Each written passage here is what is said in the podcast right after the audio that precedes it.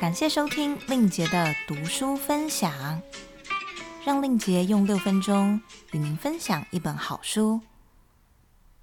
今天要介绍的书，书名是《为什么我们的决定常出错》，作者是哈佛商学院的教授 Francisca Gino。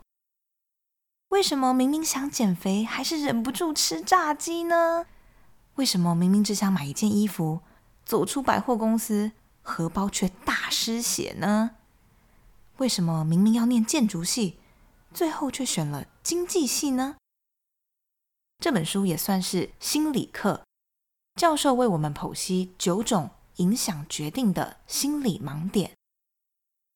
在我们生活中，很多看起来无关紧要的因素。其实都会改变我们的行为。分享几个书里提到的例子，一个是付费。我们对于免费得到的资讯跟付费才能得到的资讯有不同的感觉。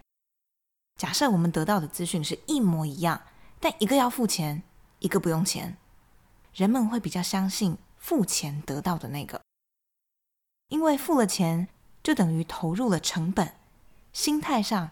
会觉得必须要回收，不想浪费，所以比较会采纳这些得到的资讯，以证明我花钱花的是对的，是值得的。不论是找医生、律师或是企业顾问都一样，算命也一样。如果有两个老师都宣称他们可以帮你改名字、改运，但一个免费，一个要三万块钱，最后你会用哪一个新名字呢？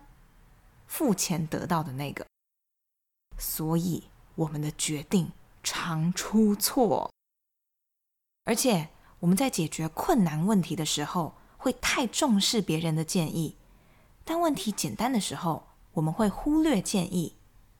为什么呢？因为我们都以为自己在许多方面比别人表现的还要好。教授做了一个实验，给受试者看照片。要大家猜照片里的人物体重是多少？每个人可以猜两次。第一次就是自己猜，第二次会有别人的答案可以参考。如果你拿到的照片很清楚、很清晰，大家通常就不理会别人的建议，还是认为自己应该猜的比较准吧。但如果照片很模糊，人们就会采纳别人的意见。很奇怪哦，照片模糊，难道别人的意见就是对的吗？照片清楚，难道我们就猜的比别人准吗？我们的决定常出错。还有一个跟送礼物有关的实验，验证我长久以来的想法，就是我们都以为我们送别人的礼物，对方会喜欢。有一个人说，他很想收到马克杯。马克杯大概两百块钱吧，但这个实验是这样哦，送礼物的那个人就不可以买马克杯了，他要买一个等值的商品。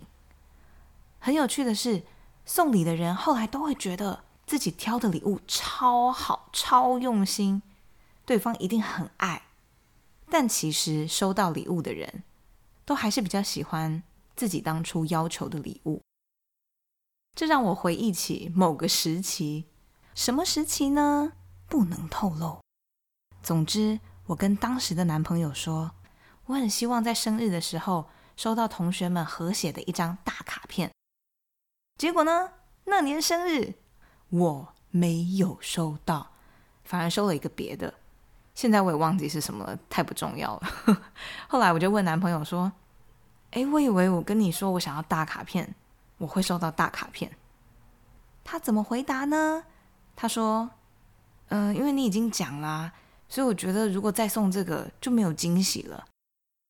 哎，我没有想要惊喜哦，我想要什么就是想要什么啊，所以分手也不意外嘛，对不对？接下来是另一个相关实验：如果某某人他想要一个价值十五美金的东西，他有一个朋友很认真挑了一个礼物，但另外一个朋友是直接送他十五美金。”你觉得这个某某人他是比较喜欢那个礼物还是钱呢？答案是钱。